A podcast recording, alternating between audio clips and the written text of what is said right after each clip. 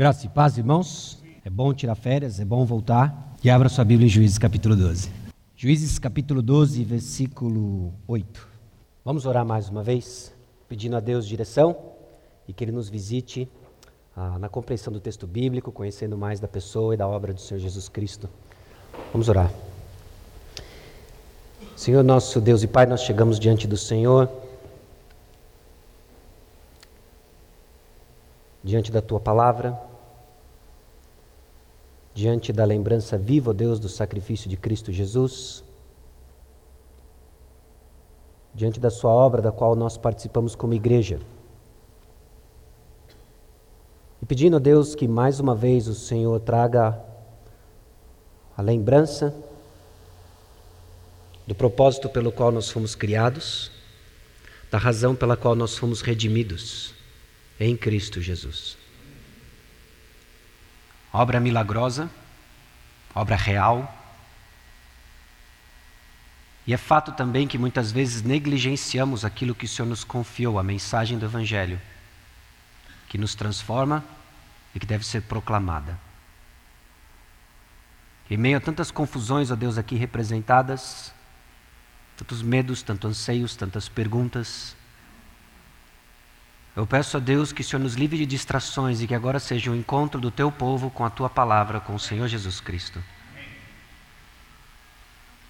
E é no nome poderoso dele, nosso Salvador, que nós oramos. Amém. Se você hoje está nos visitando, nós estamos no meio de uma série da exposição do estudo do livro de Juízes. Um dos valores da nossa igreja é a exposição bíblica. E nós fazemos isso de uma forma sequencial. Então, todo domingo nós estamos olhando para uma passagem de um texto bíblico, e já faz algum tempo, algumas semanas, que nós estamos examinando um livro específico dentro da Bíblia, o livro de Juízes. E até agora o que nós vimos foi que esse livro de Juízes, ele descreve Israel, o povo de Israel, o povo de Deus, num declínio de fé e graça e a, de fé e a graça de Deus levantando libertadores. Capítulo após capítulo, nós vemos a narrativa do texto mostrando o declínio do povo de Israel, do povo de Deus, e mostrando a graça persistente e insistente do Senhor, levantando a figura de um juiz, levantando a figura de libertadores. Por todo o livro, nós vemos então os temas da idolatria num padrão de imoralidade versus a adoração de Deus numa vida em retidão. Constantemente o que nós estamos aprendendo juntos como igreja é o padrão da imoralidade, o padrão da idolatria no meio do povo de Deus, contraposto com a verdadeira adoração. A graça de Deus intervindo por meio de libertadores, trazendo à memória do povo o propósito pelo qual eles estão sendo colocados na terra prometida. Esse ciclo de falas, então, mostra para nós a incapacidade do homem e a misericórdia de Deus. Constantemente essas falhas estão mostrando para nós a incapacidade do homem e a misericórdia de Deus. São temas recorrentes na Escritura. Isso é onde nós estamos. Agora, para onde que nós estamos indo? Para onde que nós gostaríamos que no final do mês de agosto, quando encerrarmos uma série, a série do livro de Juízes, você tenha gravado no seu coração que o livro de Juízes por mais pitoresco que ele pareça, por mais que tenha detalhes que nos são até esquisitos para o livro sagrado, a Bíblia, que você tenha uma profunda convicção de que ele faz parte de um contexto maior.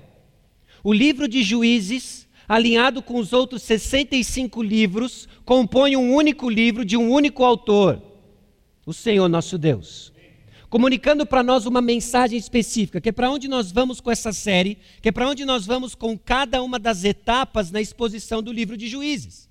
Descrito para nós em Lucas capítulo 24, versículos 44 a 47. Em outros contextos nós já vimos isso, e ao iniciarmos a figura de um novo personagem, de um novo libertador, eu espero que fique mais claro isso para você, que diz o seguinte: A seguir Jesus lhes disse: são estas as palavras que eu vos falei, estando ainda convosco.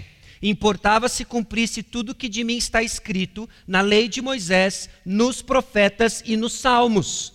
Então lhes abriu o entendimento para compreender as Escrituras e lhes disse: Assim está escrito que o Cristo havia de padecer e ressuscitar dentre os mortos no terceiro dia, em que em seu nome se pregasse arrependimento para remissão de pecados a todas as nações, começando de Jerusalém. O Evangelho de Lucas foi escrito alguns anos depois que, historicamente, esse evento acontece. Essa conversa de Jesus com os discípulos de Emaús, ela é registrada alguns anos depois. Ou seja, quando Jesus faz referência às Escrituras, ele está falando do todo do Antigo Testamento. Lei de Moisés, profetas e salmos resumem os 39 livros que nós conhecemos hoje por Antigo Testamento. E o tema deles é a pessoa e a obra do Senhor Jesus Cristo.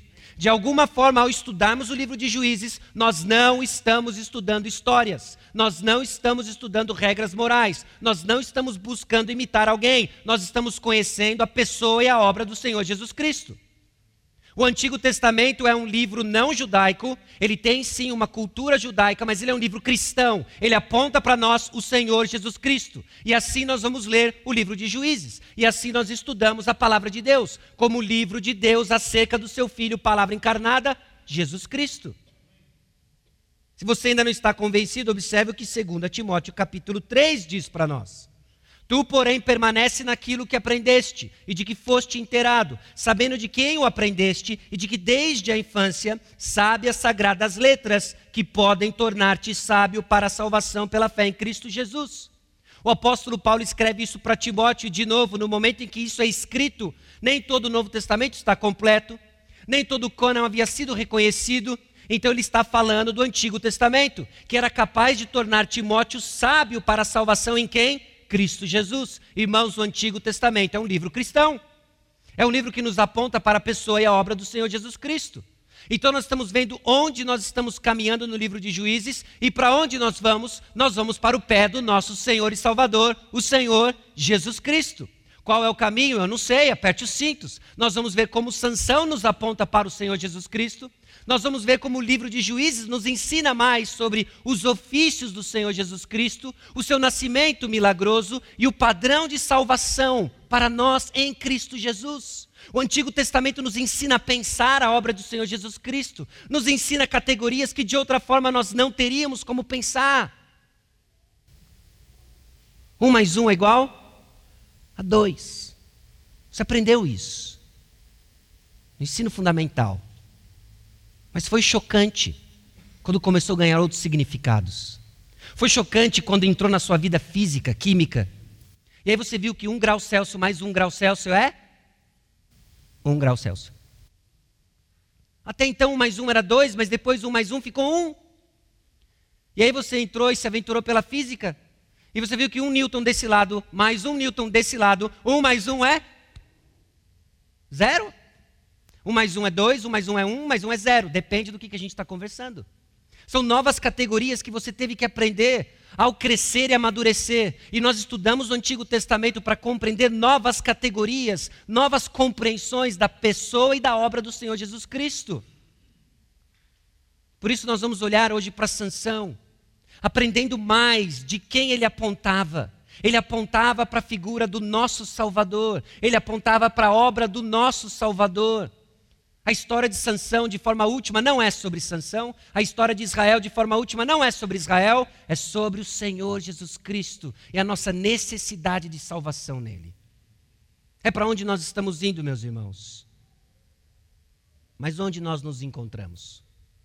Porque aí nós temos a mensagem bíblica, a mensagem bíblica que não muda, a mensagem bíblica que está acima de todas as culturas, que está acima de todos os tempos, e ela nos encontra hoje como? Nos encontra com perguntas. Nos encontra com perguntas e dúvidas sobre a vida. Você tem perguntas, você tem dúvidas. Criar filhos é difícil. Você tem uma série de perguntas sobre como funciona esse processo. Gerir e administrar um relacionamento de casamento é complicado muitas vezes. Relacionamento com pessoas. Você tem dúvidas sobre como você deve tocar a vida, onde você deve investir tempo, dinheiro. Você tem dúvidas sobre a realidade da nossa fé. Talvez em algum momento você duvida sobre a veracidade da nossa fé. Aliás, você tem investido tanto tempo aqui na igreja, tanto tempo no serviço do Senhor, e se isso for um barco furado? E se eu desperdicei grande parte do meu tempo, da minha vida, e não curti como eu deveria curtir? Você tem dúvidas, você tem perguntas. É assim que a mensagem do texto bíblico nos encontra. Nos encontra são dúvidas sobre a Bíblia. Mas será que isso aconteceu mesmo? Essa história de Gideão, imagina, 300 matar não sei quantos mil. E Sansão, então? Só espere. Só espere. Será que isso é verdadeiro mesmo? Encontra você cansado de tanta notícia ruim. Você está cansado. Você está cansado do pecado que você comete. Você já ouviu tanto sobre a liberdade que é em Cristo Jesus. E, de novo, isso parece tão diferente da experiência que você tem. Essa semana você poderia listar tantas coisas que habitualmente você tem lutado, experimentado derrota, e assim que o texto bíblico lhe encontra. Lhe encontra por causa do pecado que cometem perto de nós. Não só o seu pecado pessoal, mas talvez pecado de filhos, de cônjuge, de parentes, de amigos, de colegas de trabalho, afetam você. Está cansado. Encontra você cansado de viver no mundo caído. São notícias ruins, doenças, política. Contra você com medo. Medo de errar. E se eu errar? E se eu escolher errado? Medo de não saber as respostas? Medo de morrer? Como igreja, nós somos confrontados com essa realidade essa semana. Não só da realidade da morte, mas quão inesperada ela pode ser. Então nos encontramos com medo. Encontramos cegos. Por vezes nós estamos cegos. Cegos para uma realidade espiritual que precisa da verdade do Evangelho. De achar que está tudo bem quando na verdade não está. E a história de hoje nos provoca em nossa cegueira espiritual para enxergarmos a necessidade que nós temos de um libertador. Hoje nós vamos ver Juízes capítulo 12, versículos 8 a 13 e 25. Essa passagem ela menciona o ministério de três pequenos juízes. Três pequenos juízes. Pouco é dito sobre eles. Mas é significativo o que é dito sobre eles e também o que não é dito sobre eles. Nós vamos ver a primeira passagem que narra o, o, o último grande juiz do livro de Juízes, Sansão. E pela frente nós temos mais duas mensagens ainda baseadas na história de Sansão que nos aponta para aspectos diferentes sobre o nosso relacionamento com Jesus, e depois três mensagens para dar o desfecho de Israel nesse período de juízes. As histórias de hoje então vão nos dar informações importantes na compreensão do agir do Senhor em nos salvar. Mais do mesmo, mais da graça de Deus, da colorida graça de Deus que mostra para nós a nossa capacidade, a nossa incapacidade, melhor dizendo, a nossa incapacidade, e a graça de Deus que toma a iniciativa e vem ao nosso encontro. Juízes capítulo 12, versículos 8 a 13, 25. Vamos começar do 7. 12, 7 a 13, 25. Jefté o gileadita julgou Israel seis anos e morreu e foi sepultado numa das cidades de Gileade. Depois dele julgou Israel Ibzã, de Belém. Tinha este trinta filhos e trinta filhas. A estas casou fora, e de fora trouxe trinta mulheres para seus filhos. Julgou Israel sete anos. Então faleceu Ibzã e foi sepultado em Belém. Depois dele veio Elon, o Zebulonita, que julgou Israel dez anos. Faleceu Elon, o Zebulonita, e foi sepultado em Aijalon, na terra de Zebulon. Depois dele julgou Israel Abdon, filho de Iléu, o Piratonita. Tinha este quarenta filhos e trinta netos, que cavalgavam setenta jumentos. Julgou Israel oito anos. Então faleceu Abdon, filho de Iléu, o Piratonita, e foi sepultado em Piratom, na terra de Efraim, na região montanho, montanhosa dos Amalequitas. Tendo os filhos de Israel tornado a fazer o que era mal perante o Senhor, este os entregou nas mãos dos filisteus por quarenta anos. Havia um homem de Zorá, da linhagem de Dan, chamado Manoá, cuja mulher era estéril e não tinha filhos. Apareceu o anjo do Senhor a esta mulher e lhe disse: Eis que és estéril e nunca tiveste filho. Porém conceberás e darás à luz um filho. Agora, pois, guarda-te, não bebas vinho ou bebida forte, nem comas coisa imunda. Porque eis que tu conceberás e darás à luz um filho, sobre cuja cabeça não passará navalha. Porquanto o menino será nazireu, consagrado a Deus desde o ventre de sua mãe, e ele começará a livrar a Israel do poder dos filisteus. Então a mulher foi a seu marido e lhe disse: Um homem de Deus veio a mim. Sua aparência era semelhante à de um anjo de Deus, tremenda. Não lhe perguntei de onde era, nem ele me disse o seu nome. Porém me disse: Eis que tu conceberás e darás à luz um filho. Agora, pois, não bebas vinho, nem bebida forte, nem comas coisa imunda, porque o menino será nazireu, consagrado a Deus, desde o ventre materno até o dia de sua morte. Então Manoá orou ao Senhor e disse: Ah, Senhor meu, rogo-te que o homem de Deus que enviaste venha outra vez e nos ensine o que devemos fazer ao menino que há de nascer.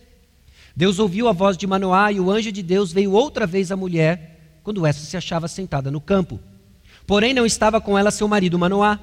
Apressou-se, pois, a mulher e, correndo, noticiou ao seu marido e lhe disse: Eis que me pareceu aquele homem que viera a mim no outro dia. Então se levantou Manoá e seguiu a sua mulher. E tendo chegado ao homem, lhe disse: És tu que falaste a esta mulher? Ele respondeu: Eu sou. Então disse Manoá: Quando se cumprirem as tuas palavras, qual será o modo de viver do menino e o seu serviço? Respondeu-lhe o anjo do Senhor: Guarde-se a mulher de tudo quanto eu lhe disse.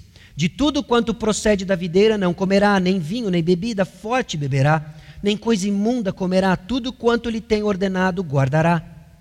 Então Manoá disse ao Senhor, ao anjo do Senhor: Permite-nos deter-te, te prepararemos e te prepararemos um cabrito. Porém o anjo do Senhor disse a Manoá: Ainda que me detenhas, não comerei de teu pão. E se preparares holocausto, ao Senhor oferecerás, porque não sabia Manoá que era o anjo do Senhor. Perguntou Manoá ao anjo do Senhor: Qual é o teu nome? Para que quando se cumprir a tua palavra te honremos. Respondeu-lhe o anjo do Senhor e lhe disse: Por que perguntas assim pelo meu nome, que é maravilhoso? Tomou, pois, Manoá um cabrito e uma oferta de manjares e os apresentou sobre uma rocha ao Senhor, e o anjo do Senhor e se ouve, e se ouve maravilhosamente. Manoá e sua mulher estavam observando. Sucedeu que, subindo para o céu a chama que saiu do altar, o anjo do Senhor subiu nela. O que vendo Manoá e sua terra caíram com o rosto em terra. Nunca mais apareceu o anjo do Senhor a Manoá, nem a sua mulher. Então Manoá ficou sabendo que era o anjo do Senhor. Disse Manoá à sua mulher: Certamente morreremos porque vimos a Deus. Porém, sua mulher lhe disse: Se o Senhor nos quisera matar, não aceitaria de nossas mãos o holocausto e a oferta de manjares, nem nos teria mostrado tudo isso, nem nos teria revelado tais coisas. Depois deu à mulher à luz um filho e lhe chamou Sansão. O menino cresceu e o Senhor o abençoou. E o Espírito do Senhor passou a incitá-lo em Manedã, entre Zorá e Estaol. Meus irmãos, o texto que nós lemos descreve para nós, fala para nós da graciosa intervenção de Deus, descrita e aplicada. E ele faz isso mostrando a forma como o Senhor lida com o povo de Israel. Nós vemos a intervenção da graça de Deus com o seu povo, usando obviamente o levantamento de um homem, de um libertador, Sansão, mostrando para nós algumas características que se aplicam diretamente à sua situação hoje. Seja qual for a sua pergunta, seja qual for o seu medo, seja qual for o seu anseio, é a palavra de Deus encontrando, é a graça de Deus intervindo na história revelando para nós padrões que se repetem ao longo de toda a história da humanidade. Como que a intervenção da graça se dá? A intervenção da graça de Deus se dá apesar de nós. A graça de Deus se mantém presente apesar de nós. Você cansado do seu pecado, você cansado do pecado do próximo, precisa sair daqui convicto de que a graça de Deus intervém e se mantém apesar de nós. A graça de Deus é sobrenatural para nós. Nós vemos isso no texto que nós lemos e nós vamos apontar isso para os irmãos. A graça de Deus, a intervenção da graça de Deus, ela é sobrenatural e continua sendo sobrenatural. Isso põe por terra nossas explicações, isso desafia as nossas expectativas, Isso faz com que nós tenhamos outras perspectivas em termos de planos humanos, porque a graça de Deus, ela é sobrenatural. A graça de Deus, ela tem um propósito claro. Ele pode ser ignorado por nós. Ele pode não ser tão claro para nós, mas no plano divino ele é muito claro. E se prestarmos atenção na forma como ele se comunica conosco, você vai enxergar. A intervenção de Deus na sua vida, ela é clara. Abra os seus olhos. E eu espero que hoje, mais uma vez, o Senhor passe um colírio espiritual. Que aquilo que para nós nos é ofuscado se torne claro. A graça de Deus está intervindo na Igreja Batista Maranata. E você precisa enxergar isso. A intervenção da graça de Deus purifica a nossa adoração. Por vezes nós por não conhecermos o propósito da intervenção da graça de Deus, não desfrutamos de uma adoração purificada. E nós precisamos disso. A intervenção da graça de Deus, ela tem um padrão. Ela tem um padrão.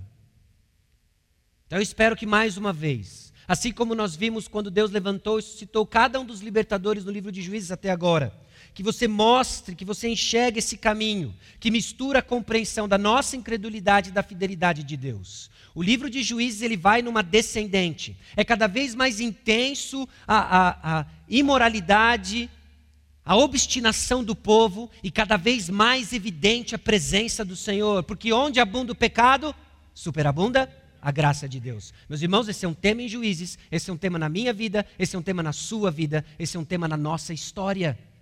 Aonde abunda o pecado, superabunda a graça de Deus. E agora o que nós vemos ao longo do livro de Juízes é que a coisa vai ficando cada vez pior, vai se tornando do livro uh, de Josué, onde o povo de Deus, com coragem, conquista a terra prometida, para notícias populares de Israel. A coisa vai ficando feia. A coisa vai ficando feia. Então vamos lá, a graça de Deus. A graça de Deus se mantém apesar de nós. Juízes capítulo 12, versículos 8 a 15, nos traz a história, o rápido relato, sucinto, de três juízes. Homens que talvez você nunca tinha ouvido falar: Ibizã, Elon e Abidom. Ibizã, Elon e Abidom. Quem são esses camaradas? Nós sabemos pouquíssimos, pouquíssimos sobre eles. E aqui nos chama a atenção algo que normalmente não satisfaz a curiosidade do nosso coração mas que deve acalmar nossa alma. Embora seja um livro, embora tenha gêneros literários distintos, seja uma peça literária interessantíssima de ser estudada, a Bíblia transcende uma literatura comum, porque é revelação de Deus para nós. E aquilo que é escrito é escrito com um propósito, aquilo que é selecionado é pensado debaixo do mover do Espírito, deixando para nós a palavra de Deus inspirada. O que nós vemos em Juízes capítulo 12, versículos 8 a 15, é aquilo que eu quero chamar para os irmãos da seletividade da palavra de Deus. Nem tudo foi escrito para satisfazer a sua curiosidade, mas tudo foi escrito para promover em você santidade. Tudo foi escrito para nos mostrar mais de quem é Cristo Jesus, o que ele fez por nós. E o que nós lemos então é um relato com poucos detalhes. Nós não sabemos muito de Bizã, a não sei que ele tinha muitos filhos. Nós não sabemos muito de Elon, a não ser que ele era um zebulonita. Ele, nós não sabemos muito de Abidom, a não ser que ele tinha muito jumento. E filhos e netos. Agora, o que é tudo isso? Que informação bacana, esse cara tinha jumentos. E o que, que isso muda o seu dia a dia? Não jumentarás? Eu não sei. Eu não sei. É um relato com poucos detalhes, mas lembre-se, a Bíblia não, a Bíblia tem o seu foco na ação divina, não no homem. Tem algo acontecendo aqui, e é uma pena que nós não podemos fazer juízes de 1 a 21 num domingo só. É uma pena isso.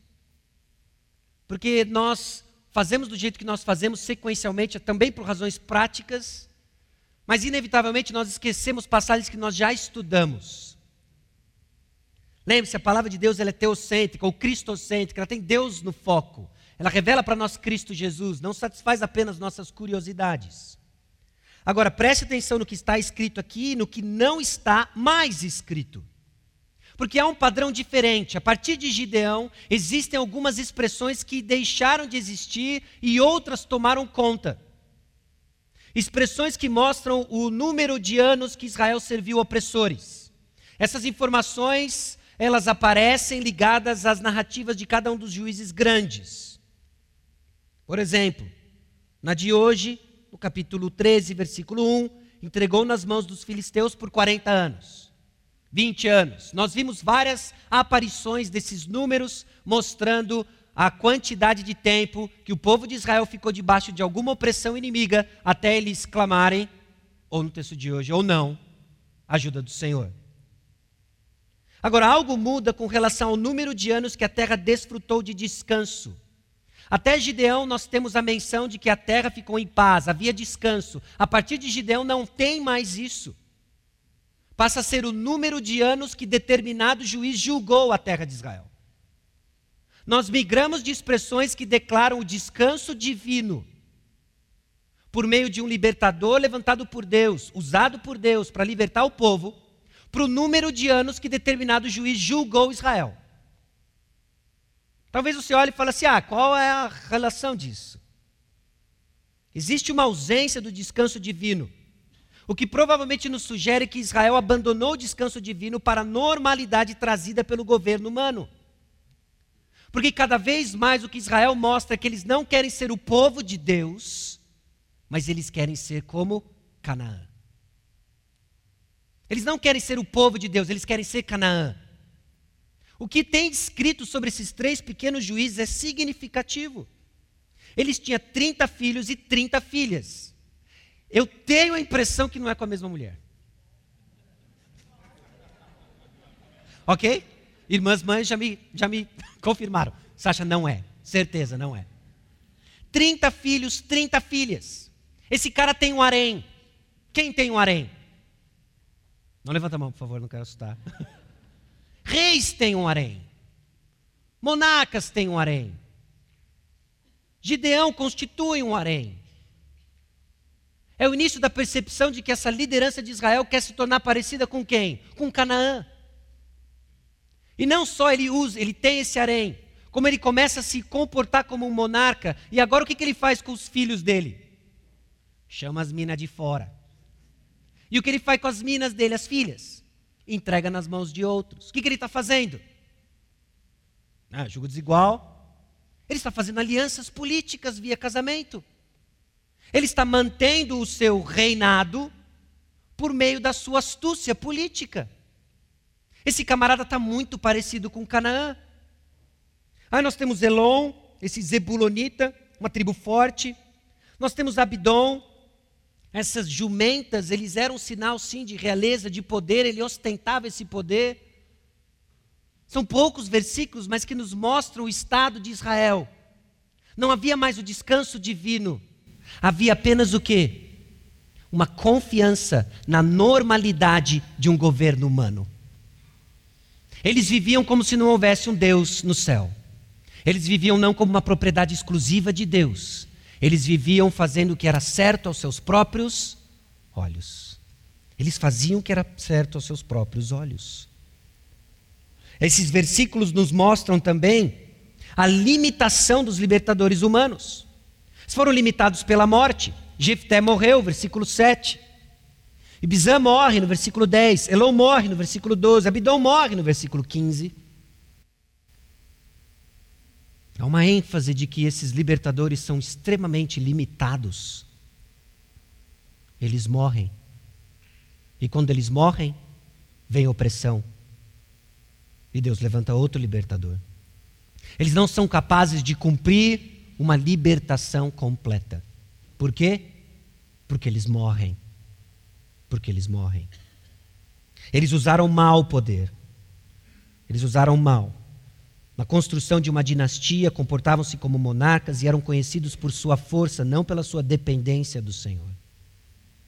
A graça de Deus se mantém, apesar de nós, mostrando também a obstinação do homem. A obstinação do homem. Capítulo 13, versículo 1 repete uma expressão já tão conhecida por nós ao longo do livro de Juízes: tornado a fazer o que era mal perante o Senhor. que era mal perante o Senhor. Então o Senhor os entrega nas mãos dos filisteus. O povo sempre fazia o que era certo aos seus próprios olhos. Era certo aos próprios, era natural. Era natural pegar as suas filhas e dar de casamento aos filhos de outros lugares, outros líderes, como uma aliança política para tentar garantir o seu estabelecimento na terra. Era natural ostentar o seu poder. Era natural fazer tantas coisas que o povo de Israel não conseguia mais discernir o que era vontade do Senhor, o que era vontade do seu próprio coração. Irmãos, assim é o processo de mundanização. Assim é o processo de cananização que hoje nós passamos de uma forma espiritual. Quando nós não conseguimos mais enxergar o que é natural do filho de Deus, de um filho de Deus, versus o que é natural no mundo. Nós passamos a copiar o que está ao nosso redor. Como é que o mundo se relaciona? É assim que nós vamos nos relacionar também. Como é que o mundo toca relacionamentos? É assim que nós vamos tocar. Como é que o mundo conduz suas finanças? É assim que nós vamos conduzir. Como é que o mundo pensa a organização de entidades sem fins lucrativos? É assim que nós vamos fazer. Porque o que nós somos? Uma entidade sem fins lucrativos. Então nós começamos naturalmente a copiar tudo que está ao nosso redor, dando origem a um fenômeno de vida dupla, que era exatamente o que acontecia com o povo de Israel. Eles tinham uma certa noção de quem era o Senhor, mas eles estavam comprometidos com a adoração de falsos ídolos. Então são jovens que mantêm uma vida ativa dentro da igreja, eles até têm uma certa projeção, mas eles mantêm escondido uma vida dupla na faculdade, na sua escola. Ou você mantém uma vida mostrando a sua seriedade como homem de Deus e um comportamento secreto na internet. Você mantém a, a, sua aparência de mulher revestida de boas obras, mas a sua língua é um veneno. Então nós temos esse padrão de vida dupla porque nós estamos comprometidos com a adoração ao Senhor, mas um grande pé no mundo. Um grande pé no mundo. Tem lições para nós aqui. Porque a graça de Deus, ela vem intervir apesar de nós. E ela nos encontra assim fazendo o que era mal nos olhos do Senhor, achando que estamos fazendo o que é certo aos nossos próprios olhos. Porque os nossos olhos informam o que nós pensamos, o que nós desejamos, o que nós sentimos. E o que nós sentimos e desejamos parece tão natural dar satisfação a esses desejos. Então nós damos vazão aos desejos da nossa carne e vivemos uma vida dupla, fazendo o que é mal perante os olhos do Senhor. Mas aqui não há clamor ao Senhor. Diferente de tudo que a gente já viu até agora no livro de Juízes, o povo não clama ao Senhor. O povo está confortável no seu pecado. É a nossa vida dupla ouvindo da palavra do Senhor, sem não dizer: Senhor, eu estou diante do Senhor em arrependimento. É você cantando louvores ao Senhor, é você servindo ao Senhor nos diversos ministérios da igreja, mas ainda assim mantendo o seu pé no mundo, não há clamor por mudança, não há quebrantamento no seu coração, você está cananizado, você está mundanizado. E a graça de Deus intervém, apesar de nós mesmos. Meus irmãos, nós devemos louvar a fidelidade de Deus, porque em nossa ignorância, em nossa paixão cega, nós sequer clamamos quando nos curvamos diante do próximo ídolo. A graça de Deus nos encontra assim. Deus então vai agir por causa de sua iniciativa graciosa, mesmo quando nós não clamamos. Porque nós limitamos pecado a algumas regras que nós cumprimos como evangélicos. Nós adotamos algum tipo de vocabulário santificado, sem palavras torpes, palavrão. Nós seguimos alguns ritos de frequência, certos eventos que nós precisamos estar.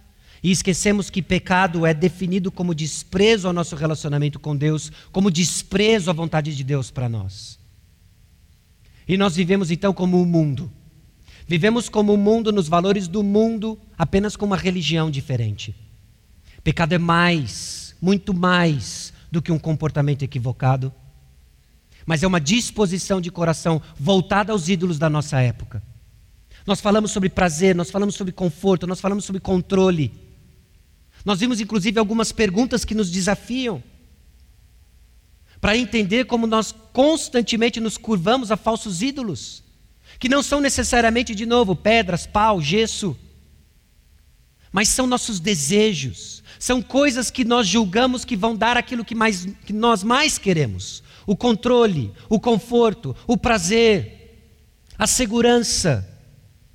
O que, que você está disposto a pecar para conseguir? Quando nós pecamos para obter algo, revela quem de fato nós servimos. Ou nós pecamos quando não temos algo, revela o que nós servimos. Você está disposto a fazer qualquer coisa que Deus disser sobre determinada área de sua vida? Você está disposto a dizer, Senhor, mexe em tudo, mexe em tudo, tudo é teu.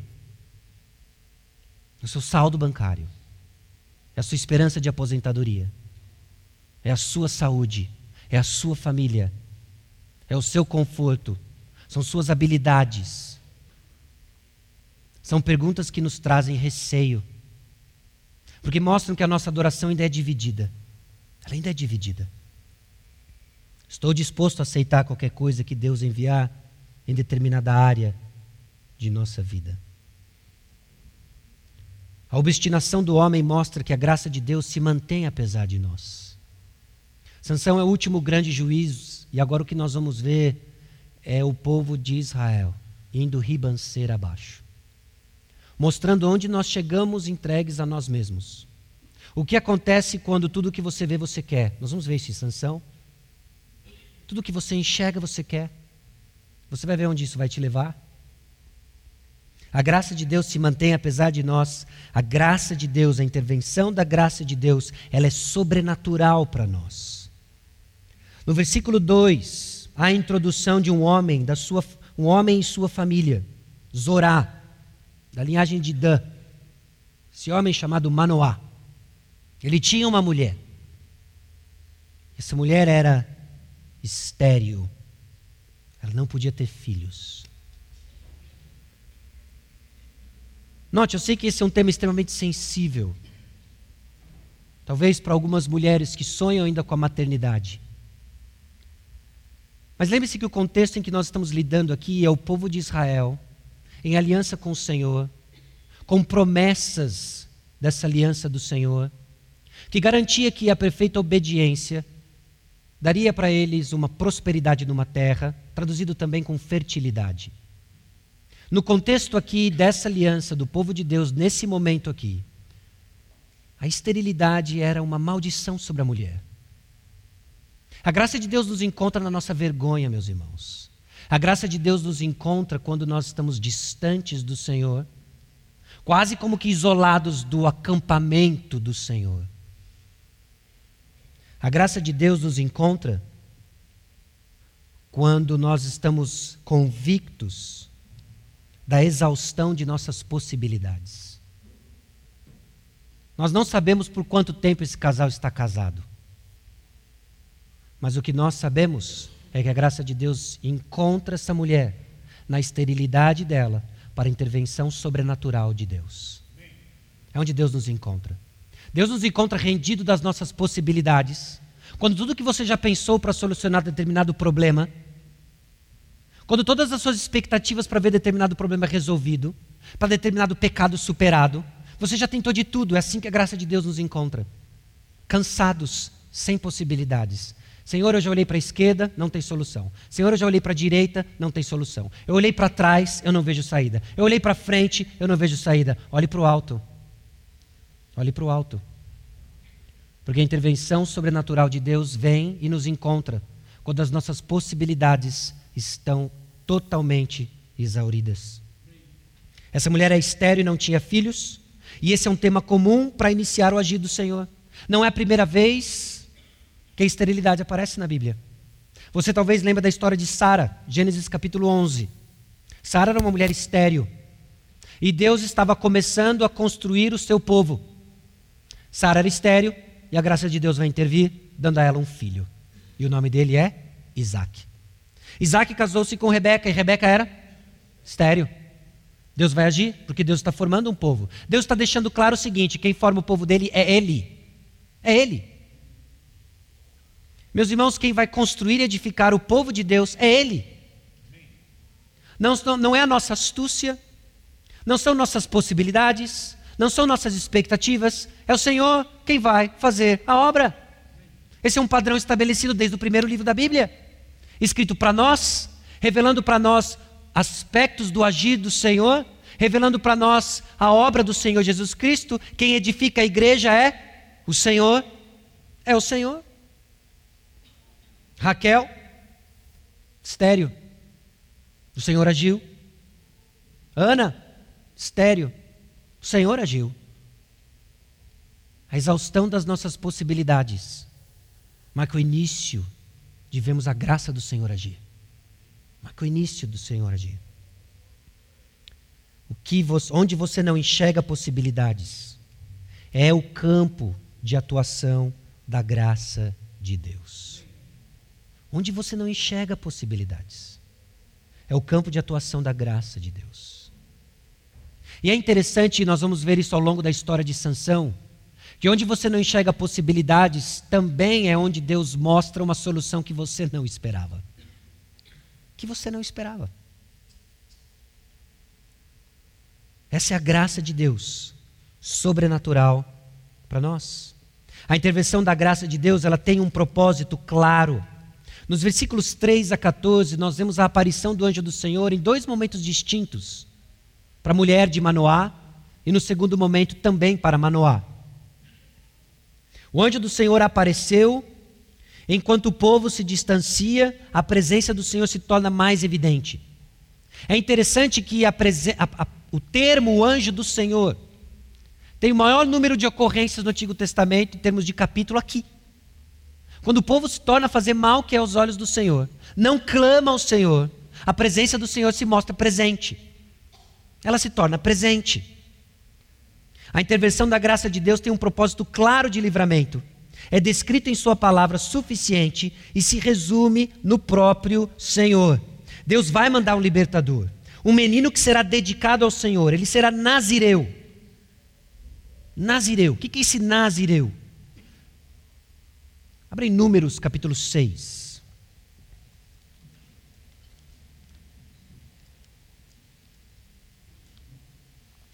Números capítulo 6 descreve para nós o que é esse voto de Nazireu.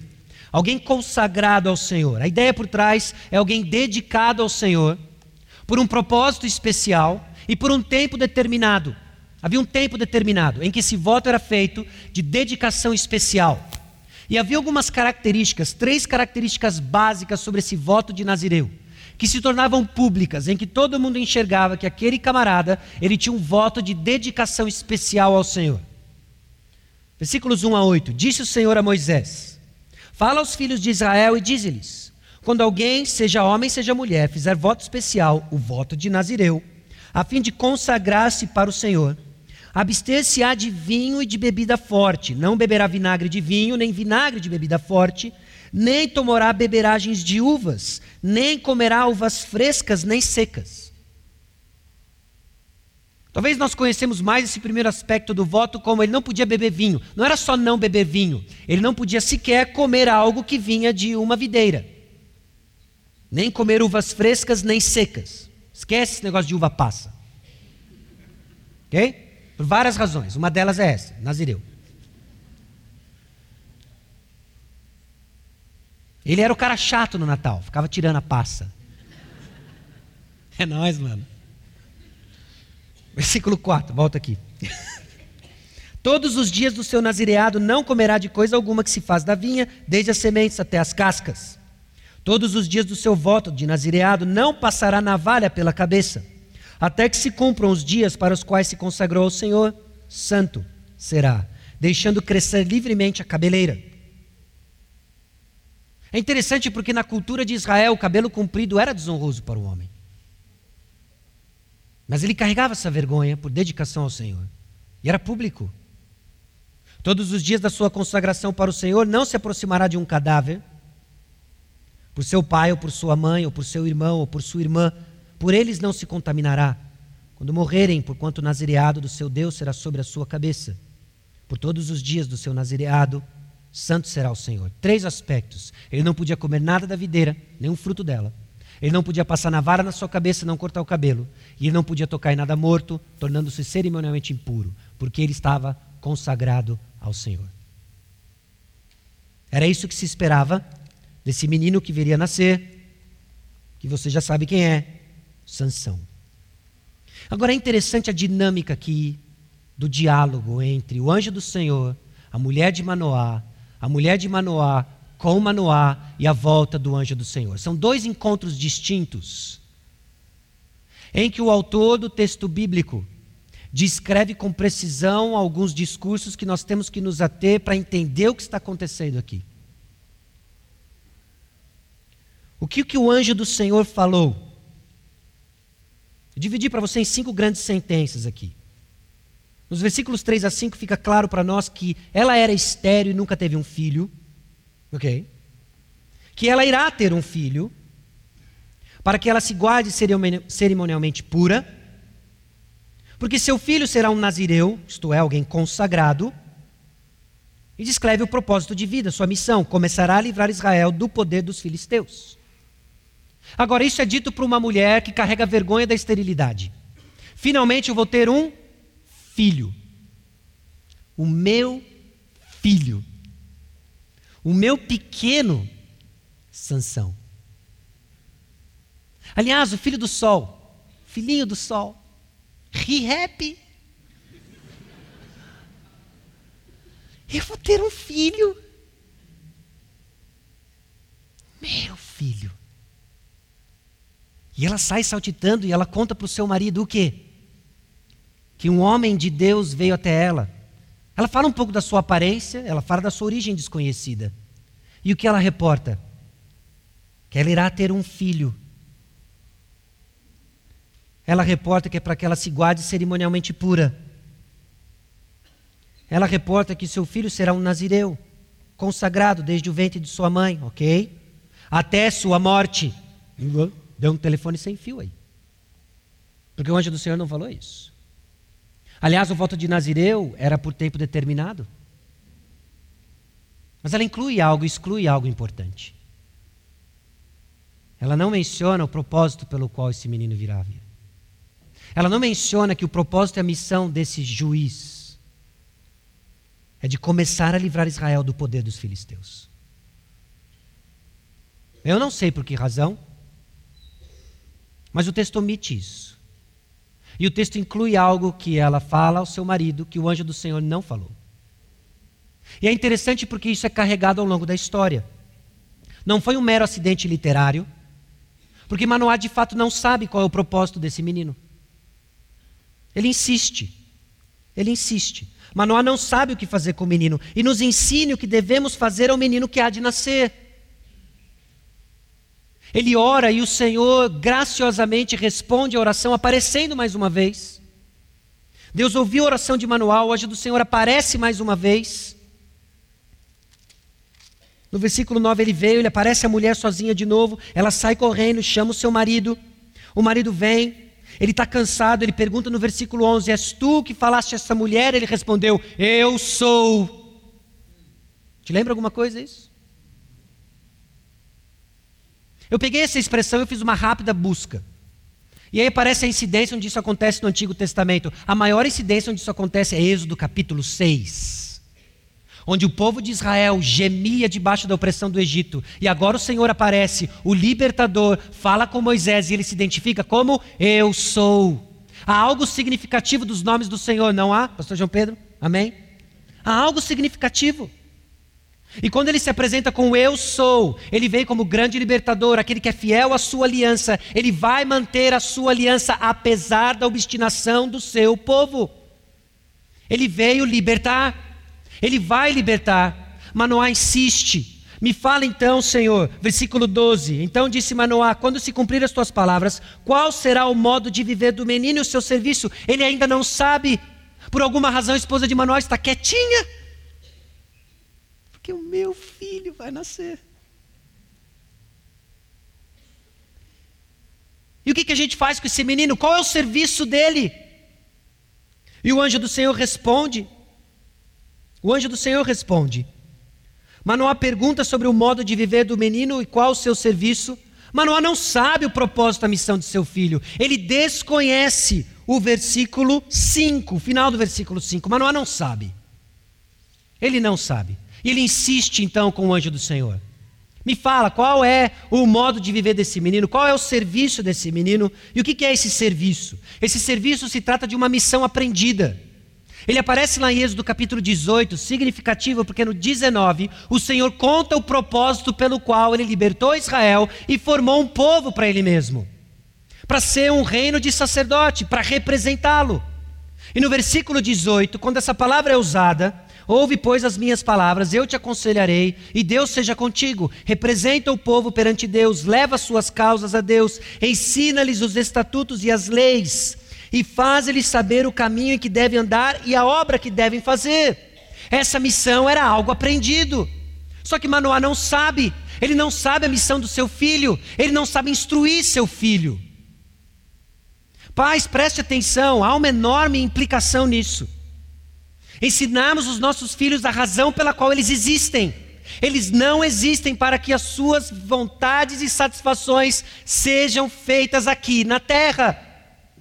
Nós vamos ver que é um desastre. É desastre um menininho, um pequeno solzinho, que nasce como razão ah, dos meus sonhos. Finalmente, um filho. Agora vai, meu filho, tudo que você vê, você pode ter. Foi interessante que eu baixei algumas mensagens para ver o que alguns pregadores falavam sobre Sansão, e eu baixei um senhor, acho que da década de 70, alguma coisa assim. E ele disse algo de Sansão que eu nunca tinha escutado. Ele falou assim: normalmente nós vemos Sansão sendo descrito ou desenhado como um cara fortão. Conan, ou bárbaro. Ele falou assim: ele não tem nada desse negócio de fortão. Ele é uma dondoquinha.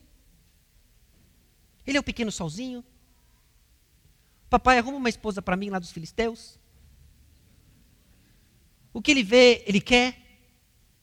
O que ele faz ao longo de toda a história dele é correr atrás de bebida e mulher. Ele é um playboyzinho. E toda vez que nós vemos a interação desse playboyzinho com o agir sobrenatural do Senhor, algo acontece. E tem a ver com o termo usado de incitá-lo. Deus pega Sansão, o Espírito do Senhor incita Sansão contra os filisteus. Deus age apesar da nossa obstinação. Deus está agindo apesar de nós. Eles desconhecem essa missão. Essa missão vinha de um caráter, o mesmo termo é usado em Levítico capítulo 18. A ideia do ser de santos, porque eu sou santo, não farei segundo as obras da terra do Egito, nem farei segundo as obras. Essa missão, então, ela é aprendida pela lei do Senhor e ela vem de um caráter transformado pelo Senhor.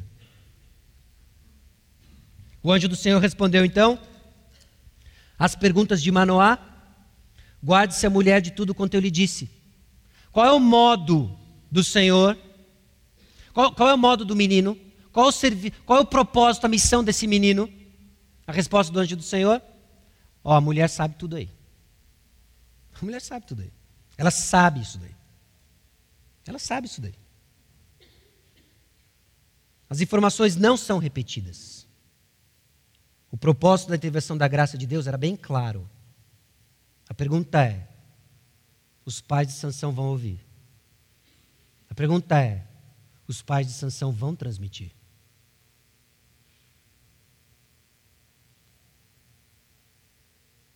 Qual é o seu propósito de vida? Qual a sua missão de vida? Porque tem algo aqui entre confusão espiritual e desconhecimento de missão. Quanto menos você conhece o propósito pelo qual Deus lhe colocou no mundo, mais confuso você é. Você é preso e confuso nos seus desejos. Você é perdido em perguntas sem resposta, porque você não sabe e desconhece o propósito de Deus para você. Israel está perdendo a noção do porquê eles existem. Eles esqueceram de Êxodo 19. Eles esqueceram a razão pela qual Deus os colocou na terra prometida. E a triste realidade é que eu e você podemos esquecer a razão pela qual nós estamos aqui. A vida se torna muito difícil quando o seu propósito é ter a satisfação dos seus desejos aqui na terra. A vida é muito difícil quando você vive para que os seus sonhos sejam cumpridos aqui na terra. A vida se torna muito difícil de carregar quando a sua vontade não é feita. Mas não é faças feita a tua vontade, mas faça feita a vontade de Deus. Isso parece duro, mas é libertador. Porque as pessoas mais produtivas na terra foram aquelas que viveram intensamente o propósito pelo qual elas foram criadas. Então você precisa ter uma resposta. Você precisa ter uma resposta baseada em verdades, não na subjetividade dos seus desejos. Qual é o propósito pelo qual Deus lhe criou, Deus lhe salvou e lhe pôs aqui?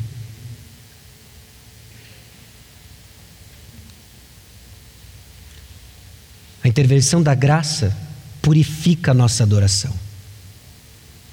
É interessante agora porque Manoá quer de alguma forma assegurar que ele vai ter as informações que ele tanto deseja.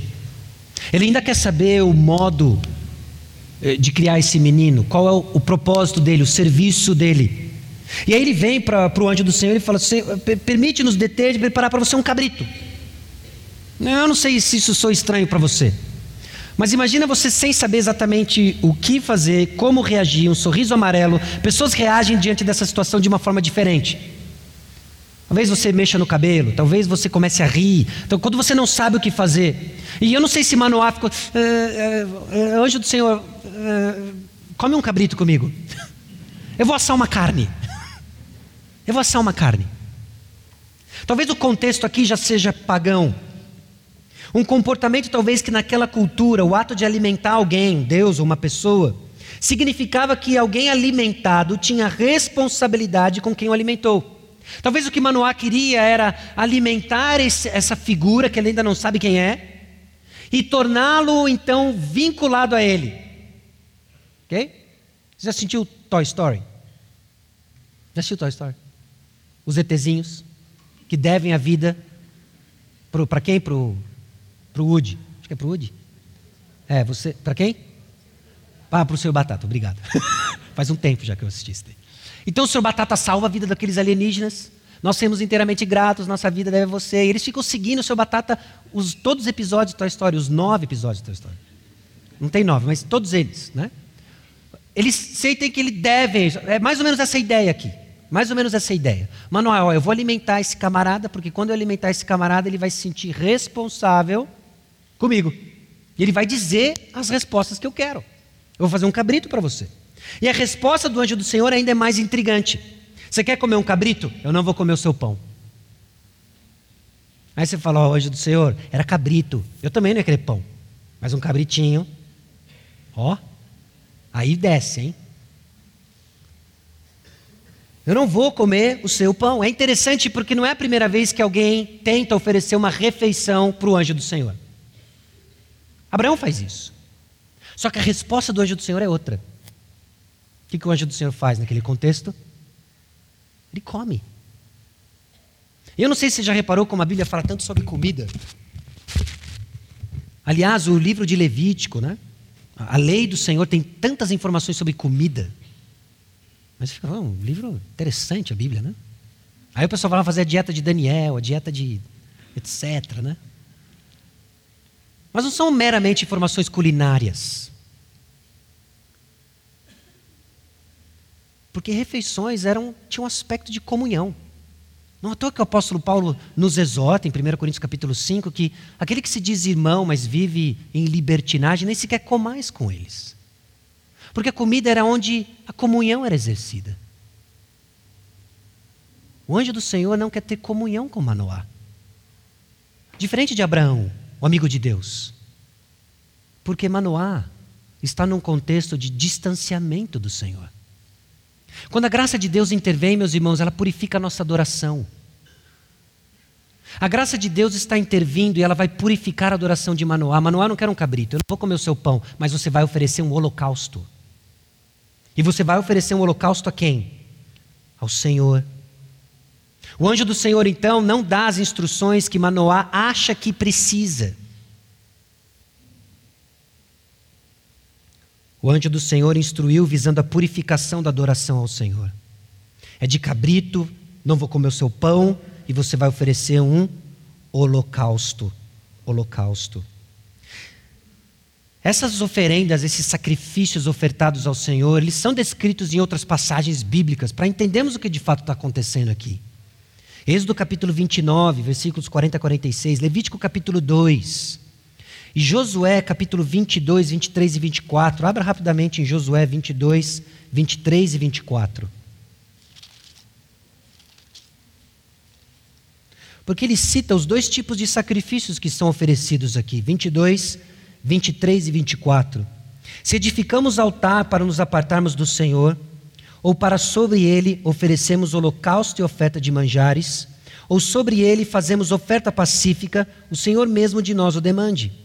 Pelo contrário, fizemos por causa da seguinte preocupação: amanhã vossos filhos talvez dirão a nossos filhos: Que tendes vós com o Senhor, Deus de Israel? Versículo 23 menciona holocausto e oferta de manjar. Olha o que esse comentarista diz acerca desse sacrifício esses sacrifícios de dedicação ao Senhor. É coerente para aqueles que foram aceitos por Deus através da expiação de um sacrifício animal expressarem sua dedicação ao Senhor. Esse é o relacionamento entre as ofertas queimadas e as de refeição. A oferta de comida era um reconhecimento que tudo que o ofertante tinha pertencia a Deus. E agora uma porção disso era devolvida a Deus como uma expressão da crença que Deus era a fonte do provedor da vida e, do, e o provedor da vida. Ou seja, a ordem dos sacrifícios era interessante, o significado de cada um deles. O holocausto mostrava per, o perdão do pecado aconteceu, eu pertenço ao Senhor, e as ofertas de dedicação eram uma expressão dessa realidade de dedicação ao Senhor.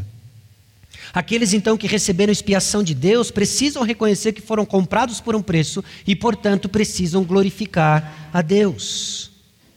O livramento do Senhor, meus irmãos, não é alívio de suas dores para você voltar a correr atrás de seus ídolos, mas para libertá-lo para servir ao Senhor. O livramento que nós estamos enxergando é a purificação da adoração aqui do povo de Israel. Se dá por meio da educação de Manoá, ignorante ao que significa estar diante do anjo do Senhor. Você vai oferecer um holocausto.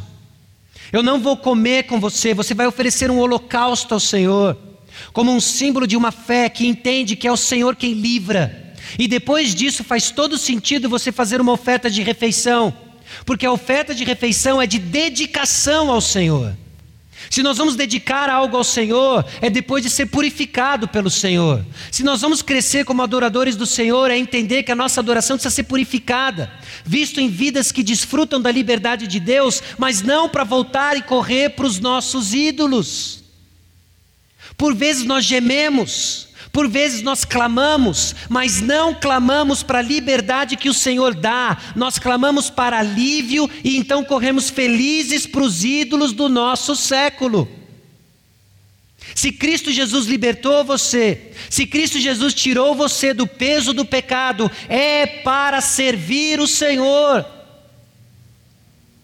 Note quão complexo eram aqueles sistemas de sacrifícios e quanto eles nos ensinam acerca da obra do Senhor. Jesus Cristo pagou o preço máximo por causa do seu pecado. Ele derramou o sangue dele na cruz. Para quê? Para libertar você. E agora você oferece sacrifício santo e agradável a Ele, que é uma vida de dedicação ao Senhor. Você sabe o propósito pelo qual você existe. Porque nós celebramos aqui, nós lembramos aqui o sacrifício de Cristo em nosso lugar. Nós oramos juntos, como igreja. Nós trocamos cálices, lembrando que o sangue de Cristo Jesus fez por nós. E nós vamos sair daquela porta e vamos oferecer o que ao Senhor? Vidas servindo seus próprios ídolos, vidas duplas. É o que nós vamos servir ao Senhor. Mas a graça de Deus intervém. E ela purifica a nossa adoração. A graça de Deus intervém. E ela quer você por inteiro, não só você domingo à noite. Ela quer você por inteiro. Ela quer ensinar você relacionamentos dentro de casa. Ela quer ensinar você a se portar no seu trabalho. Ela quer ensinar você, educar você a testemunhar de Cristo Jesus, porque Ele nos libertou e somos dedicados a Ele. Manoá não sabia nada disso. E a graça de Deus agora educa Manoá. Está educando ele. A graça de Deus intervém e a graça de Deus nos dá um propósito. Qual é o seu? Qual é o seu? Cristianismo não é um conjunto de regras para garantir seu bem-estar na terra, mas um relacionamento com Cristo. Manoá quer instruções do que ele tem que fazer. E o Senhor está dizendo: Eu basto. Eu basto. Volta às suas perguntas. Volta às suas perguntas. Senhor, como é que eu toco meu casamento? Senhor, como é que eu crio filhos? Senhor, como eu relaciono no trabalho? Senhor, como eu arrumo uma namorada? Como eu arrumo um namorado? Como eu me livro de um? São tantas perguntas. E quais são as respostas do Senhor? Eu basto. Deus deu as respostas que Manoá precisava, não que ele queria.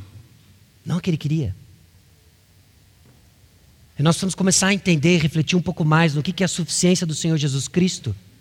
Porque nós, por vezes, achamos que a suficiência do Senhor Jesus Cristo ou da palavra de Deus é de dar todas as respostas que eu quero, e não é.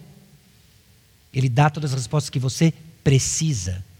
Ele dá todas as respostas que você precisa. Tim Keller diz assim no seu livro: é como se Deus dissesse o seguinte: conhecer a e o meu caráter é muito mais importante do que receber instruções. Nenhum conjunto de regras neste mundo poderá orientar vocês nas inúmeras decisões e escolhas que terá de fazer para seu filho. Somente o conhecimento profundo de quem eu sou poderá oferecer a direção de que vocês precisam.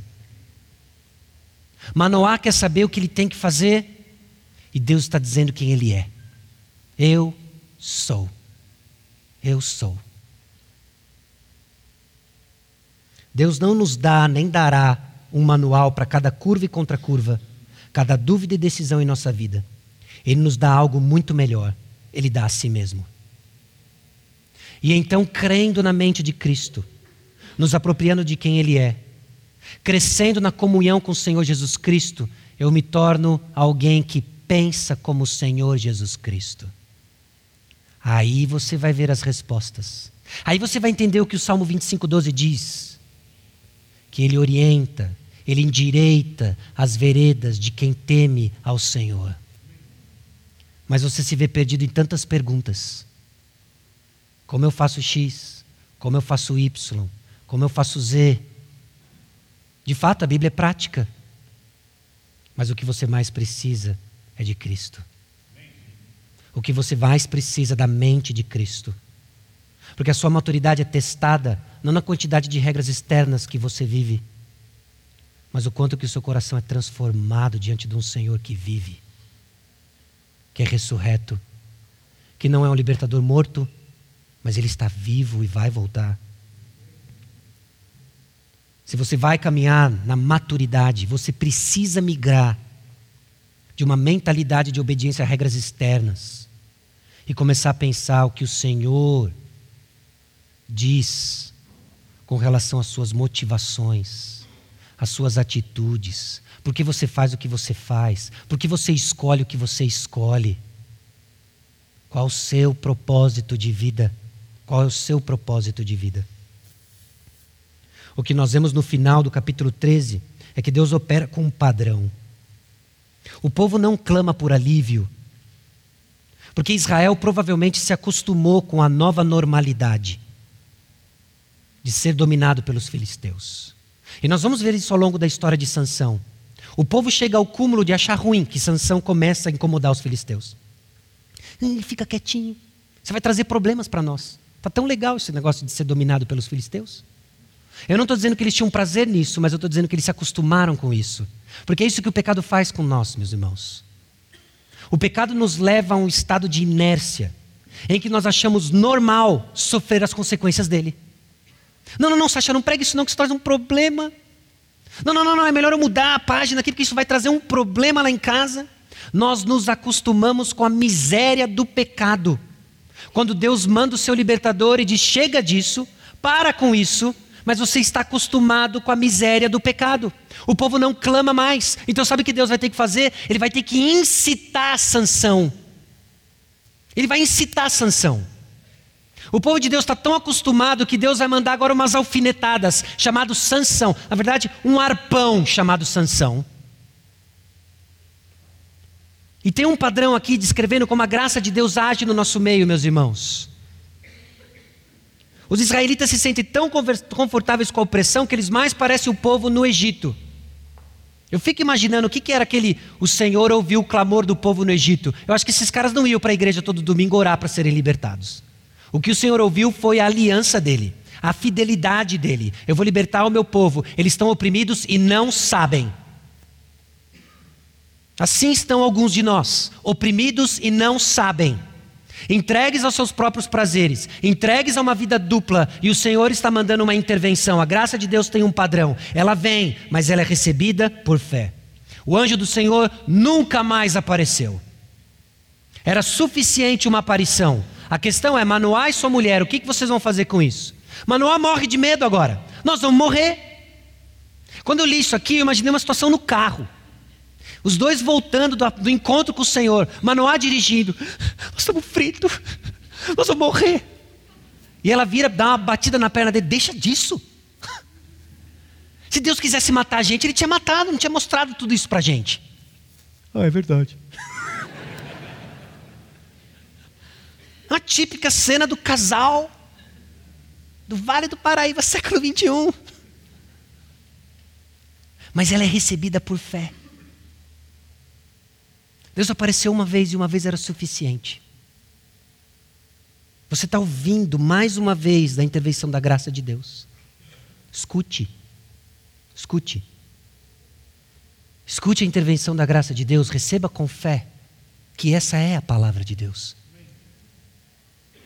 Ela é misericordiosa. Esse cara viu Deus e fez uma proposta para ele. Vamos fazer um lanche junto. Ele podia ter. E ele não foi fulminado. Porque a intervenção da graça de Deus é misericordiosa. Talvez alguns de nós estão brincando de vida dupla há muito tempo. E a única razão pela qual não teve é porque Deus é misericordioso com você. Agora, assim como nós estamos aprendendo, juiz após juiz, há um momento em que Deus diz: chega. Há um momento em que Deus manda Amalequitas, Midianitas, Filisteus. Há um momento em que Deus diz: chega de trazer vergonha ao meu nome. Há um momento em que Deus diz para você o seguinte, jovem: você clama ao Senhor, você canta louvores e beija toda a boca da faculdade. Chega. Há um momento em que Deus diz o seguinte para você, homem, com uma vida dupla na internet: você está brincando demais com esse negócio de imoralidade sexual, eu vou dar chega. Há um momento em que Deus diz o seguinte para você que não controla a sua língua: chega, você vai morder e você vai morrer com o seu próprio veneno. Há um momento em que Deus diz: chega. E nós somos tão acostumados a ouvir a graça de Deus sem ouvir da santidade dele, que nós paramos de temer o Senhor. Manoá, apesar de toda ingenuidade, temeu, ele viu a Deus. Talvez o que alguns de nós precisamos é do encontro com Deus, desse tipo aqui. Desse tipo aqui. Meus irmãos, o que nós estamos falando não cabe, não cabe na nossa cabeça. Mas nós precisamos receber com fé. Nós precisamos entender que Deus é misericordioso, mas Ele também é santo. Esse é o padrão de Deus. E aí nós falamos: não, mas eu sou crente do Novo Testamento. Ah, você é do Deus de Ananias e Safira? Você é do Deus daqueles que dormem, 1 Coríntios 11, porque tomaram da ceia de uma forma impura. Você é daquele Deus do de João, que dizia que havia alguns pecados para a morte. Quais são? Eu não sei, mas tem pecado para a morte. Construindo em nós um temor sadio, convictos e seguros do amor de Deus, mas temendo um Deus santo ao qual nós servimos, e que mandou seu filho para pagar o preço máximo com a própria vida na cruz do Calvário. Esse padrão de Deus é apesar de nós. Eles chamaram esse camarada de Sansão, filho do sol. O sol era um deus pagão. O libertador do povo de Deus tinha o nome de filho do sol. Para tudo. Para tudo não, o Senhor ainda abençoou. E a intervenção da graça de Deus é extremamente desconfortável. O Espírito do Senhor passou a incitá-lo. Nós já falamos sobre isso. Mas a intervenção da graça de Deus é desconfortável. Talvez uma das palavras que você vai mais ou que você irá ouvir de extrema graça e misericórdia vão ser também desconfortáveis. Você precisa ouvir de um Deus santo que nós servimos. Mas há esperança, meus irmãos. Essa é uma passagem de muita esperança. Embora ela nos mostre e nos aponta mais uma vez para a santidade de Deus, ela é recheada de esperança. Ela traz esperança porque a graça de Deus se mantém apesar de nós. Ela traz esperança porque a graça de Deus é sobrenatural para nós. Ela traz esperança porque ela tem um propósito claro. Ela traz esperança porque ela purifica a nossa adoração. E ela nos lembra de um padrão. Um padrão descrito para nós em Mateus capítulo 1, versículos 18 a 25. E as referências que você encontra aí descritos em cada um dos itens são as referências da passagem de Mateus, não mais de Juízes 13, mas de Mateus. Porque o nascimento de Sansão trouxe fim à vergonha da mãe de Sansão. Mas é interessante como o nascimento milagroso de Jesus trouxe desonra a Maria. É interessante que o nascimento de Jesus veio para carregar a minha desonra, a sua desonra. Mas que mostra o padrão que nós acabamos de ler. Mateus capítulo 1, versículos 18 em diante diz o seguinte: Ora, o nascimento de Jesus Cristo foi assim. Estando Maria, sua mãe, desposada com José, sem que tivessem antes coabitado, achou-se grávida pelo Espírito Santo. Mas José, seu esposo, sendo justo e não a querendo infamar, resolveu deixá-la secretamente. O contexto que isso acontece é depois de 400 anos de silêncio, em que o povo de Israel estava vivendo como se não houvesse Deus lá no céu. Em que o povo de Israel estava distante. E há aqui a intervenção divina, que se mantém, apesar de nós, sobrenatural para nós, um nascimento virginal. Enquanto ponderava nessas coisas, eis que lhe apareceu um sonho, um anjo do Senhor, dizendo: José, filho de Davi, não temas receber Maria, tua mulher, porque o que nela foi gerado é do Espírito Santo. Ela dará um filho e lhe porás o nome de Jesus, porque ele salvará o seu povo dos pecados deles. A graça de Deus tem um propósito claro e a vinda de Jesus tinha um propósito claro: nos salvar dos nossos pecados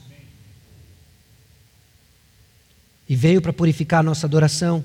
Os versículos 22 a 25 começam a descrever como que a vinda do Senhor Jesus Cristo cumpre promessas do Antigo Testamento. E logo no capítulo 2, nós vemos a adoração daqueles magos distantes do Oriente. A vinda de Cristo purifica a nossa adoração.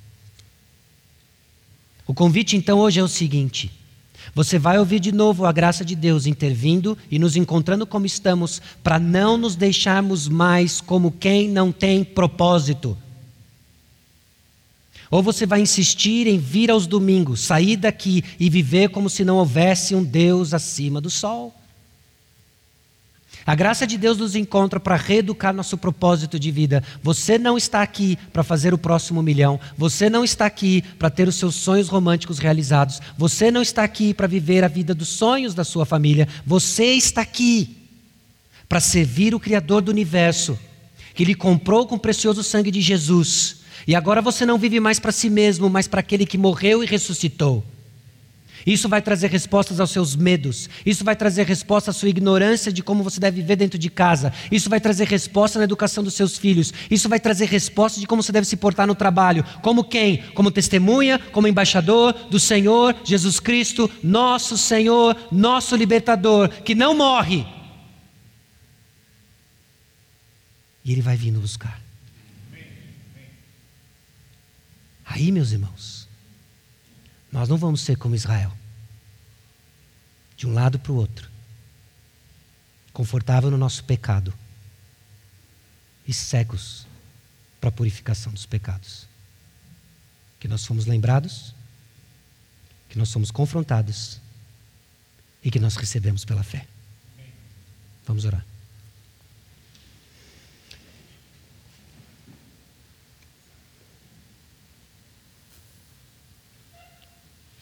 Senhor, quem nós somos? Senão teus filhos. Quem nós somos? Senão lavados pelo precioso sangue de Jesus. Quem nós somos, ó oh Deus, senão ainda pecadores, carentes, ó oh Pai, da tua graça, que nos encontra em nosso pecado e nos educa, direciona nossas paixões, mostrando qual a nossa missão. Tem misericórdia de nós. E que a Igreja Batista Maranata e seus membros não esqueçam o propósito pelo qual foram comprados pelo sangue de Jesus de ser testemunha, de anunciar o Evangelho. Livra-nos, ó Deus, da perdição da vida dupla. Livra-nos, ó Deus, de viver vidas dissolutas, entregues às nossas paixões. Cria em nós um temor sadio. O Senhor diz: basta, isso é real.